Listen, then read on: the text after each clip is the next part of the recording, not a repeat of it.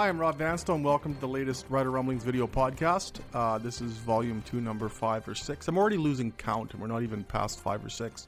Um, this is the incredible shrinking Murray McCormick, our uh, uh, once um, circular football scribe who's done amazing things to alter his uh, Thank you. appearance. I'm getting and down to well-being. defensive lineman weight.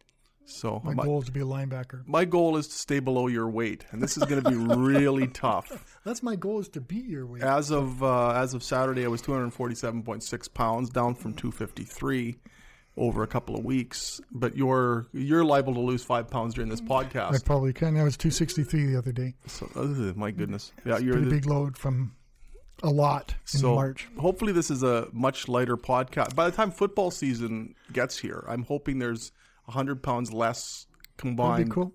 of, of the podcasters. I think that would be nice. Well, it all started for me at training camp. Well, I, I worked before, but I wanted to lose 10 pounds at training camp, and people know the football foodie. I eat well on the road. So I figured if I lost 10 pounds, it'd be like losing 20 because I wouldn't gain the tw- 10 pounds. So it's a long time ago. But anyway, And and you even ate smartly during the Super Bowl yesterday, as I did, did. I. Um, Of course, it's pretty easy not to eat a lot when you're sleeping, and that's the that's the point I reached watching that game. I, I honestly, I almost lost consciousness twice during the during the fourth quarter. Uh, that was. It's one thing to say you like defensive football. That was awful. what, what That part was of it was absolutely awful? Just because boring and oh my goodness, as that a was terrible. proud supporter of the black and gold Steelers from the way back in the glory days when defense won championships, I loved it. I loved it's a strong word. I liked it. I didn't find it bother me bothersome. I wished Goff had played better, and I wish Brady had played better because I think more offense would have been a little more fun to watch. But you gotta like defense like that. It was, was- hard nosed, smash mouth, in your face. The the cornerbacks for the for the Patriots stood up big. I like the way the defensive line on the the Rams played. Jared Goff awesome. Gets him to that point. He's not ready to get him past that point. And I think Bill Belichick, hats off. And I hate to say hats off to Patriots because we all kind of have an inner dislike for the Patriots, but a lot of credit to Bill Belichick and his defensive coordinator and these guys. They had they took what Rams had, which is probably should be running the ball, which still haven't figured out why they haven't used Todd Gurley. Why don't with they use Todd Gurley? But they took that out of that game, and then they did well. And Tony Romo kept breaking it down and breaking it down. Like Tony Romo was a Super Bowl MVP. he was a, he was very good, but you know even he had a hard time finding some things to point out because there really wasn't anything to point out. I'm He not called the first missed field goal by Gostkowski. I. Gostkowski. Gostkowski. Like that was that was uncanny. eight punts, like you know, In a you- row. in a row, eight, and that you know that's the Riders. Which which takes us nicely into the Saskatchewan Roughriders. I know that was like their grunt and punt offense that you so uh, aptly named. That, yeah, that's a lot of punts. But boy, they just couldn't seem to get anything going. And I, you know, give the Patriots all the credit. Like, it's, I kind of I meant to look this up. I guess I was kind of got busy. But has Brady been in the league for 18 years? Actually, the first Super Bowl they won was his second year, Second year. and one of the Patriots' other quarterbacks that that first year was Drew Bledsoe. was an ex Rough Rider, Oh, Michael Bishop. was he really? Yeah, Really? Holy smokes! That's Mi- Michael Bishop and Tom Brady were on the Rough Riders. I mean, on, on, on the, the on the Patriots. on the They- they Patriots in two thousand. Okay, so to think he's been around that long, and everyone keeps finding ways to knock him down, from his wife to the way his attitude is. So he's done that great interview, but boy, you just watch him. He had one drive. You knew just- he was going to make the play. he had point. to do one drive to win that game. The way it shaped up, and what a drive! And what a dime he dropped to Gronkowski. Yeah. that was just. If you don't, okay, sure, it's boring, no offense, but that pass play one for the Super Bowl ages. I think it was just a dime in there, and then, then they handed it off to Michel, whose brother played for the for Calgary. For Calgary, so that's a pretty athletic family. But They've had a good few months. like Cal- you know, where the Patriots stack up like twenty or thirty running backs, so there's always going to be somebody in there for Yeah. has some connection there somewhere. But that pass to Gronkowski, Julian Edelman, wow, what a game! Like amazing. Like no one thought, kind of thought about him. It's, it might be the worst beard in sports since Oliver Andrew Luck's beard, but kind of nice that his wife's probably looking forward to shaving that thing off. But. Here's what bugs me though. Here we go. Here's my Patriots rant. Julian Edelman missed the first four games of this season, PEDs. Throwing to him was a quarterback who was once suspended because of the Deflategate scandal, or whatever you want to call it. And coaching them both was Mr. Spygate himself, Bill Belichick. So if you look at the three of the principals in that game, they've all been suspended by the National Football League. No wonder people don't like the Patriots. That's true. Very. That's a very good point, and it's. Uh, I did wonder where they'd be if it. it but you know, it's that's There's a the great rules. column in the USA Today today Is there about today? Today. about how uh, um, there's sort of a double standard when you look at football. People don't really look at a PED exactly. cheat in football and focus that much on it. Whereas there's there's athletes in Major League Baseball who are never going to make the Hall of Fame because of perceived or actual use of PEDs. We're talking about Roger Clemens. We're talking about Barry Bonds, etc.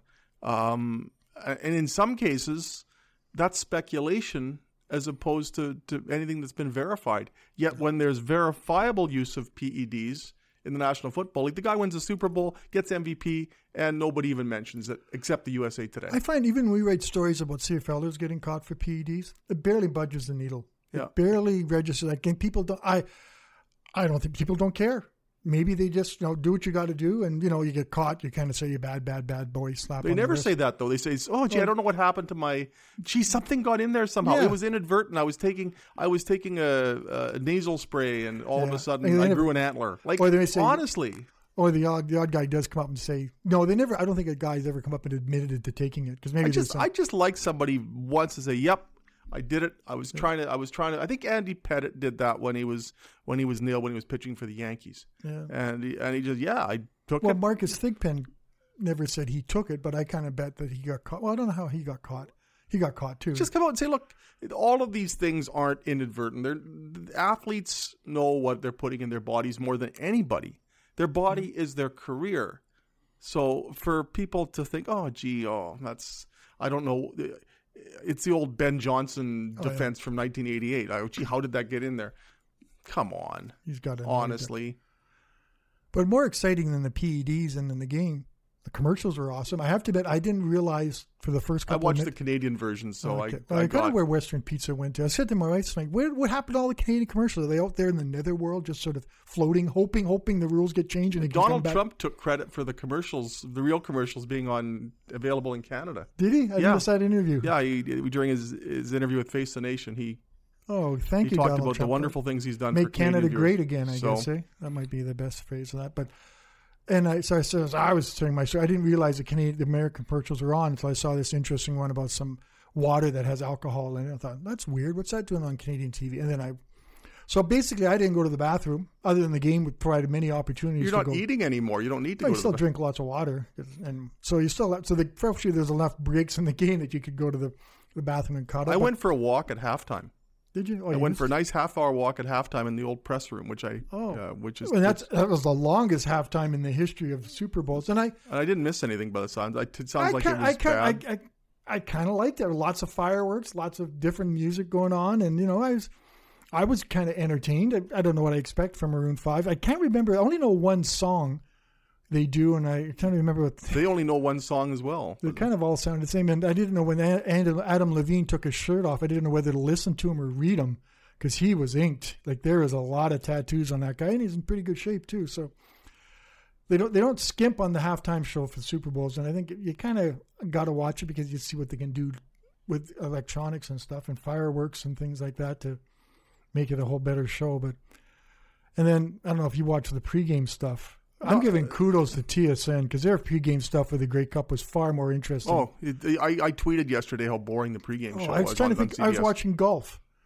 You know, I was trying to watch Rickie Fowler see how he could explode three different times before he actually went on to win that tournament. Did you see the intro though with Peyton Manning? Yes, that, was, hilarious. and. John Malkovich. Oh my goodness, that was tremendous. yeah, that was uh, that, That, was, was, be- that was that intro was better than the entire football game. Peyton the- the- Manning wins his third Super Bowl yesterday. There was also the one where they had the NFL veterans all eating dinner. Did you see I that one? see oh, that All at one. this b- a banquet, and then they inadvertently throw up. They're, th- they're throwing a ball around, and then they inadvertently a ball ends up on the floor, and you could see the defensive lineman and the offense. Oh, ball! And just turns into this huge brawl. If you're out there in the world and you're going to go and Google something, that's one well worth watching.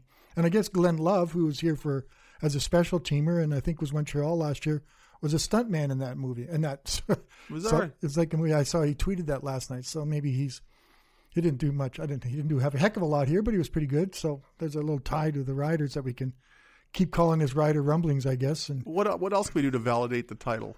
It's there very little has changed in, in, in the last in the weeks since we last did one of these these uh, podcasts. We're on the cusp of changes, though. They're still looking for a defensive core. They still have yet to re-announce their coaching staff, Exactly. Uh, yeah. and uh, we're still waiting for the 2020 Grey Cup to be awarded. I found it interesting that Three Down Nation announced that Jason Shivers had an interview.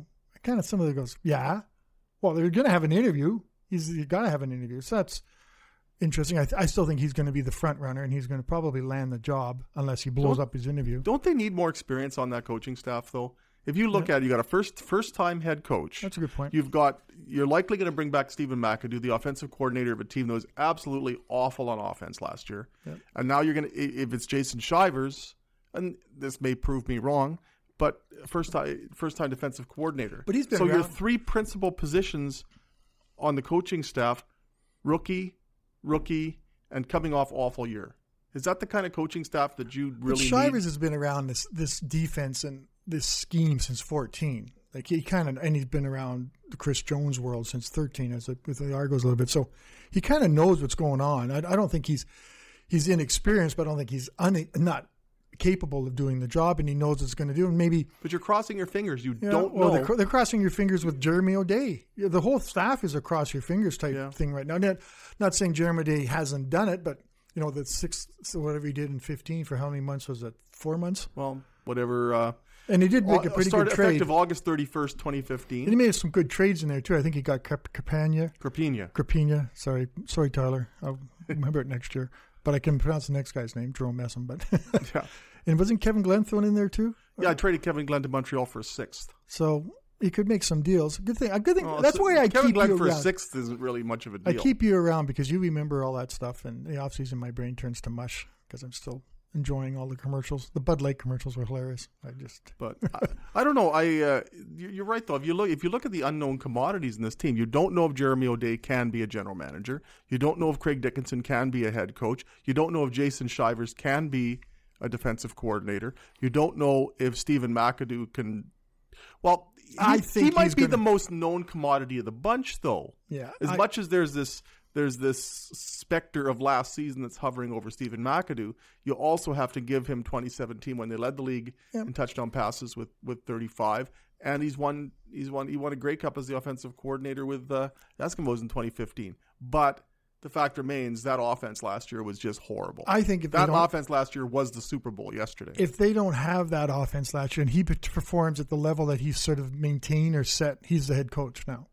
And I, I still don't think I know Jeremy interviewed him. I don't think they could have sold him as a head coach, and I don't think he'll unless he comes back this year and they they light it up. They get a quarterback that can do stuff that can make that offense kind of work, kind of more from a grunt and punt to a.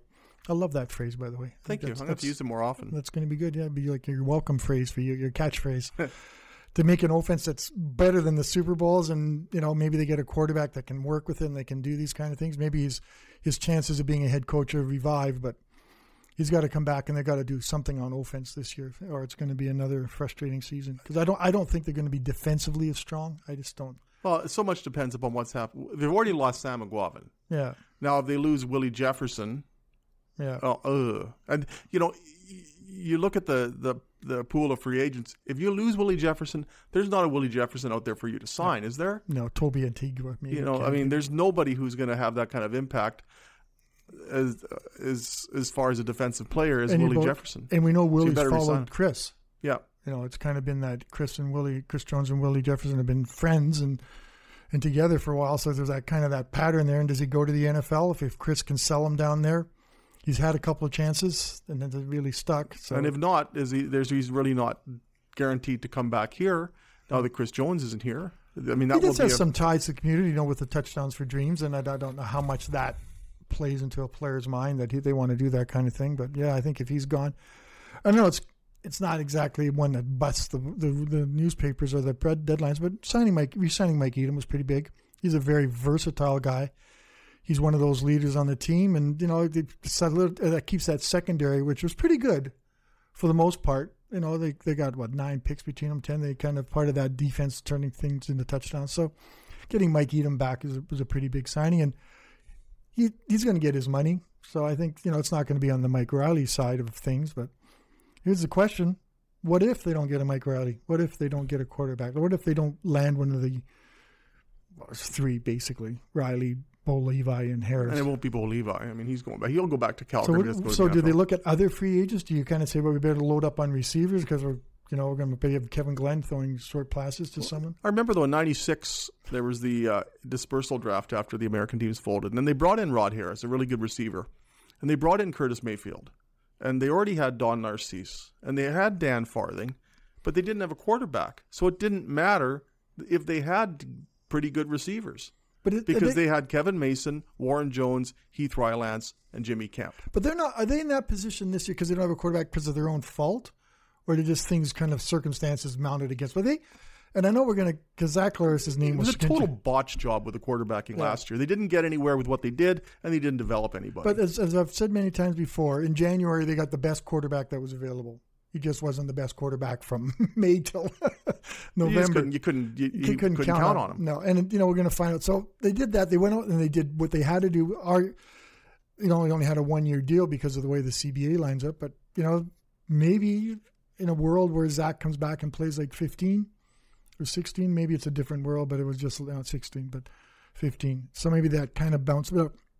and I'd say the the top three of the top three, and the rest of them you go, ooh, I don't like mm, Jonathan. Yeah, Jonathan Jennings- Jennings. I don't know. it's I, funny how Jonathan Jennings is playing himself out of the favorite role but I've not played it down. here's what bugs me about Jonathan Jennings. If a divisional rival that doesn't currently have a quarterback that they can count on is so determined not to bring back Jonathan Jennings, isn't that a red flag? Like Yep. with with uh, lights flashing, like shouldn't that tell you something about Jonathan? If if if they're that determined that Jonathan Jennings, who had such a tremendous season in 2016, isn't their guy, shouldn't that just be a Oh no, be- scarecrow? exactly. I'm thinking exactly. Those are good. It's points. not like okay, we can't make a deal; he'll go to free agency. It's like we don't want him back. yeah. You know, go away. That's but what do they scary. do, Rob? What do they do? Like this is you know you want to you want to be kind of looking free agency trying to figure out what are the riders' holes. Well, the riders' holes are quarterback, maybe a little depth at defense, And receiver. and receiver, maybe a little depth on the offensive line, a little bit. You know, just get some Canadian depth because you always need that. But they're okay on the offensive line. they're okay defensive. line. Defensive line, you don't. Defensive line's a hole to me. yeah, but they. you know, Charleston Hughes did nothing over the second half of last yeah, season. but he got Zach Evans back. You sign a guy and like Willie. Jefferson's. Yep. It, the defensive line's very good if Willie Jefferson comes back. If they if he does if he doesn't come back, it's blah. Yeah, and the linebackers, you know, Sam Eguavoen was good, but you couldn't find a linebacker. It's kind of like running backs. I think they can always find a good linebacker. Mind you, Sam Eguavoen, not putting him in that category. Don't send me any emails, but you know, and then the secondary is pretty good, and they got good special teams. They're going to have two of the best place kickers in the league with Lowther and Crapigna.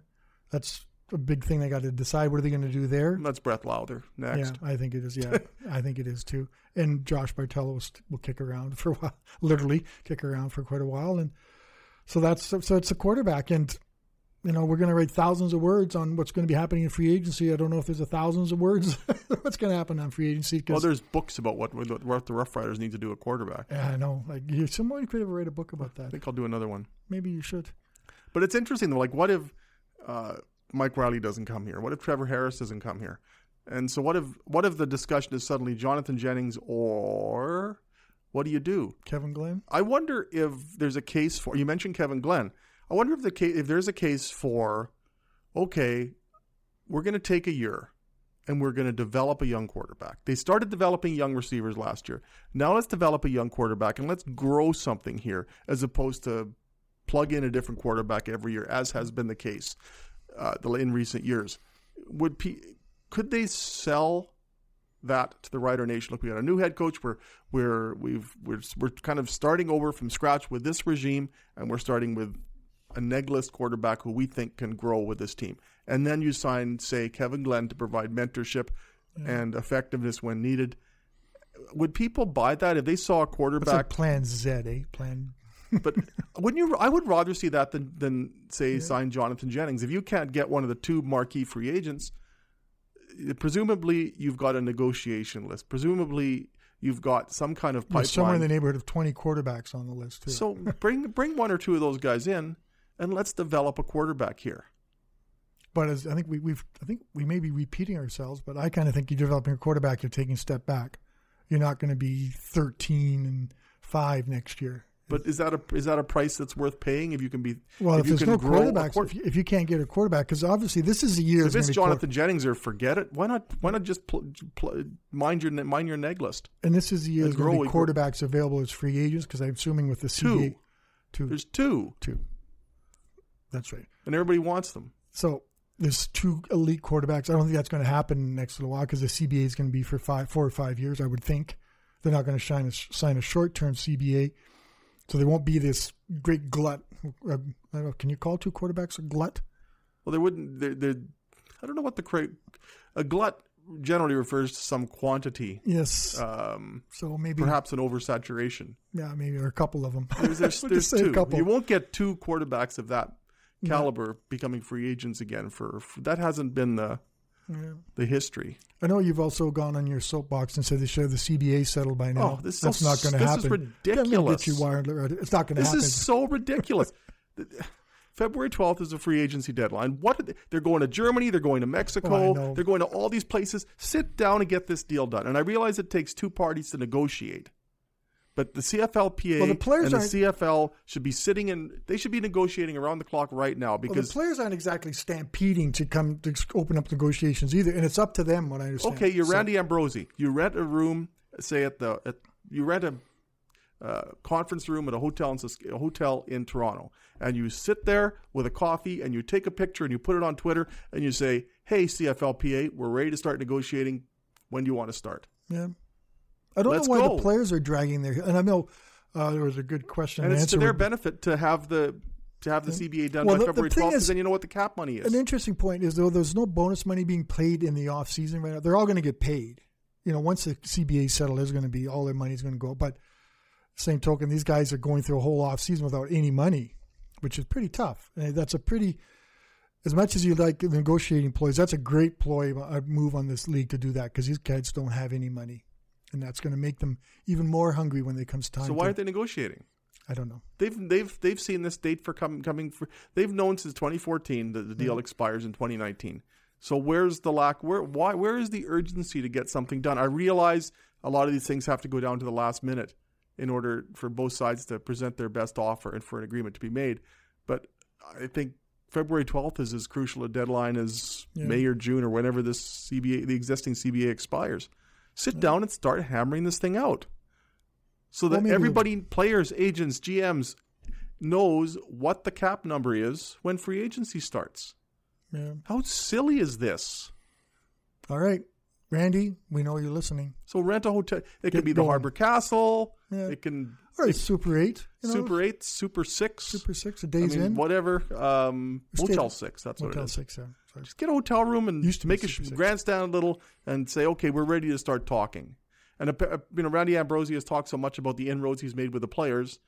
Okay, great. Let's see Yeah. if this is if there's any capital to be gained from that. Let's see if that's if And that it- is true. We'll know once they start uh, is- negotiating. Is, money going to be the issue? Money's always going to be the issue, but it seems to be more underlying things like player safety and the rules and kind of things. Not as much like how much the salary cap, how they're going to get this CF, TSN pot, get more money from that is it going to be a big part of it. But you know, there seem to be a lot of other issues in there than just money. But they need to get more money. The well, players, you know, if it's if it's not a negotiation with with the salary cap as the fundamental issue, it shouldn't be that difficult No. a session.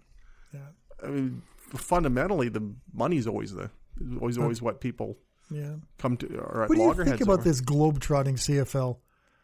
I don't know. Like, I kind of was, I kind of bought into Mexico a little bit. I'm kind of Well, that's thinking. because you're going there. I know. Hopefully, uh, kind of the German football league, and I understand, and I understand Randy's. in the bottom line is the bottom line. You can't raise any more money in Canada for the CFL. So if you're going to bring in revenue, you got to expand beyond Canada, and that's not the whole reason, but pretty big point of this is they can get more money, more revenue, more TV streams from outside the Canada. Now, do you think some kids watching saw that combine in Mexico and is dreaming of being a CFL kicker? I don't think so. I don't. I don't quite see it, but we, there still really isn't much of a plan that's been unveiled as far as what happens to these players that were drafted in the Mexican draft. yeah, they, and I think Like, someone puts a good, a good Somebody can somebody clarify us on where this is all all going? Clarify a- things on where this is all going. It just seems to be very haphazard. There's a really good. Uh, I think I don't know if Drew Edwards wrote it on Three Down Nation. I'm thinking that they're internationals. That's why you have that designation. That that's fine. That's what because you always want to know it's an international, but that's that's what they're supposed to be, and that's a fine. It was a fine column if you're well uh, researched and written. It's compared to a lot of other things that happens, but good for them. I, I agree with that. Make them internationals. It takes a whole part of it out of the game. Don't take the nationals. And then they're not going to play. exactly. Make them an international, and the fifth string defensive back from Tuskegee Institute Yeah. is further ahead in the game so than a player from the Mexican nationals. football Don't even think of Well, if they go, if they go there, they aren't nationals. They're internationals. So that's another. And even this German football league, and sure they all play football, but are they going to come here and play in the CFL? And I like the idea of giving Jim, Canadian- Jim Germany, Jim Germany would have been a natural, wouldn't he? Yeah. Sorry. Sorry, Dieter Brock. So I like the idea of giving Canadian kids a chance to go play in other league to to further That's develop. the thing I like. Where do these kids go after college? Now you got a place for them to go. And it's kind of like junior football. You know, what happens? A kid doesn't want to go to university, wants to play football after high school. Has great junior programs in Canada, outstanding, and the United States could do with that too if that would probably help them. But I think give an opportunity, give them some chances to play. But are, the Mexicans going to play Canadian rules down there? I don't. I don't understand that. And do they, I don't even know what German plays. Do they play a, mixture? I think they, I think they, they play American, don't they? Probably. I remember going back to my high school days. We played a mixture of Canadian and CFL and? American. How do you do that? Well, it was pretty bad. I have no idea. I can't remember why we had three downs and no four downs, and it was that was kind of weird. I can't. Hmm. Yeah, I know. They played 11, 12 guys though. As long as they didn't use 13. That's true. That's too. a sore point. well, we can't count I'd better high. sign off now. No, we can't. We can bring that up again. Anyway, uh, no football for a while. AAF. Are we going to watch that? I'll pay some attention to it. I think I I want to see if it's any good. I, I I like the fact that there's something to fill the void between now and the beginning of CFL training camp. Should. CFL teams be really worried? I don't think so.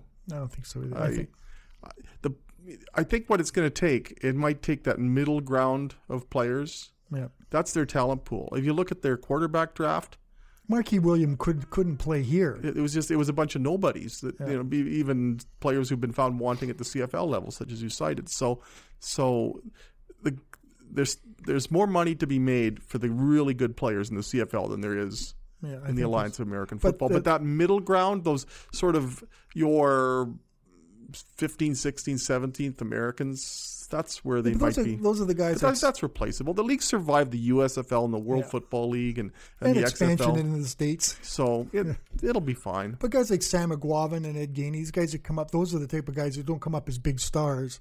You may lose out on them a little bit, and then when they get here, they get developed and they find a Canadian game suits them so well that maybe that's the type of player that's the type of player they might miss out on. And if they have to be, if, if they are losing some American players of substance, There's use more use more Canadians. That's true. Good idea. You know, It's- it is- it is. It is the Canadian football. Oh, you stole that from me. I was going to use that. Oh, can't have fun. That's league? my other soapbox. There's way too many American players in the Canadian football. It's the Canadian Football But League. you, you, I know, and we've had this debate, and it's probably going to. You watch the Canadian kids play. The many you're going to go spend maximum dollars to watch Canadian kids play. I, I enjoyed watching the Rams a lot more than I enjoyed watching the Rough Riders this season. Yeah, And it, and and this wasn't a great year for the Rams. you're a small group of people. It's way.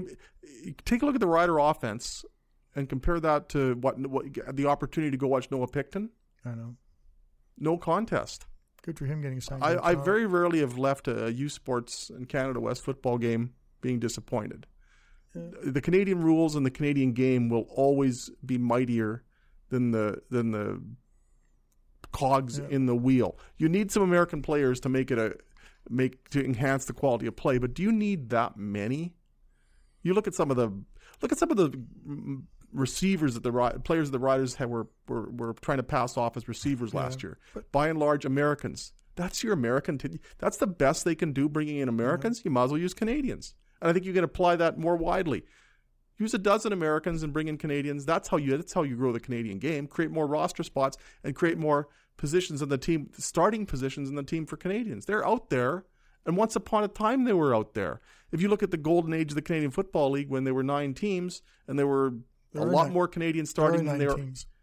No, but there are nine teams then as there are now. Oh, okay. But they used to have a lot more Canadians in the team than they do now, and there was no problem with the game.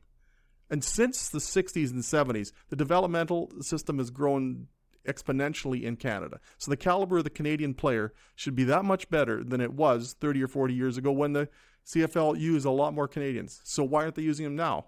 The dynamic of a nine-team league hasn't changed, but the perception of Canadian players has changed, uh, and I think at the same time they're they've improved over the same period. So Holy why are what's this fascination with bringing in these marginal American players?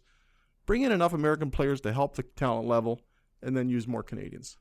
And then you don't have to deal with the A, worry, worry about the AAFs and whatever uh, whatever fledgling leagues may emerge. for two guys who are scratching their head about what we were going to talk about before this started. I'm in a ranty mood. You're in a ranty mood. I know. I better keep away from you. Not. You're just in a cranky, cranky, cranky Rob Vanstone. yes.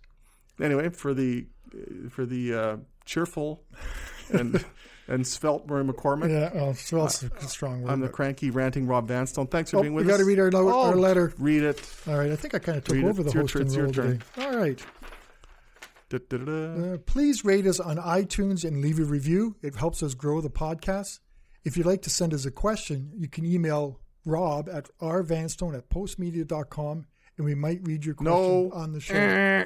How many questions Try the email address again. What did I say? You said Rob Vanstone at postmedia.com. I did. It's R Oh, Vanstone. sorry. rvanstone at postmedia.com. Vanstone at postmedia.com. And we might read your question on the show.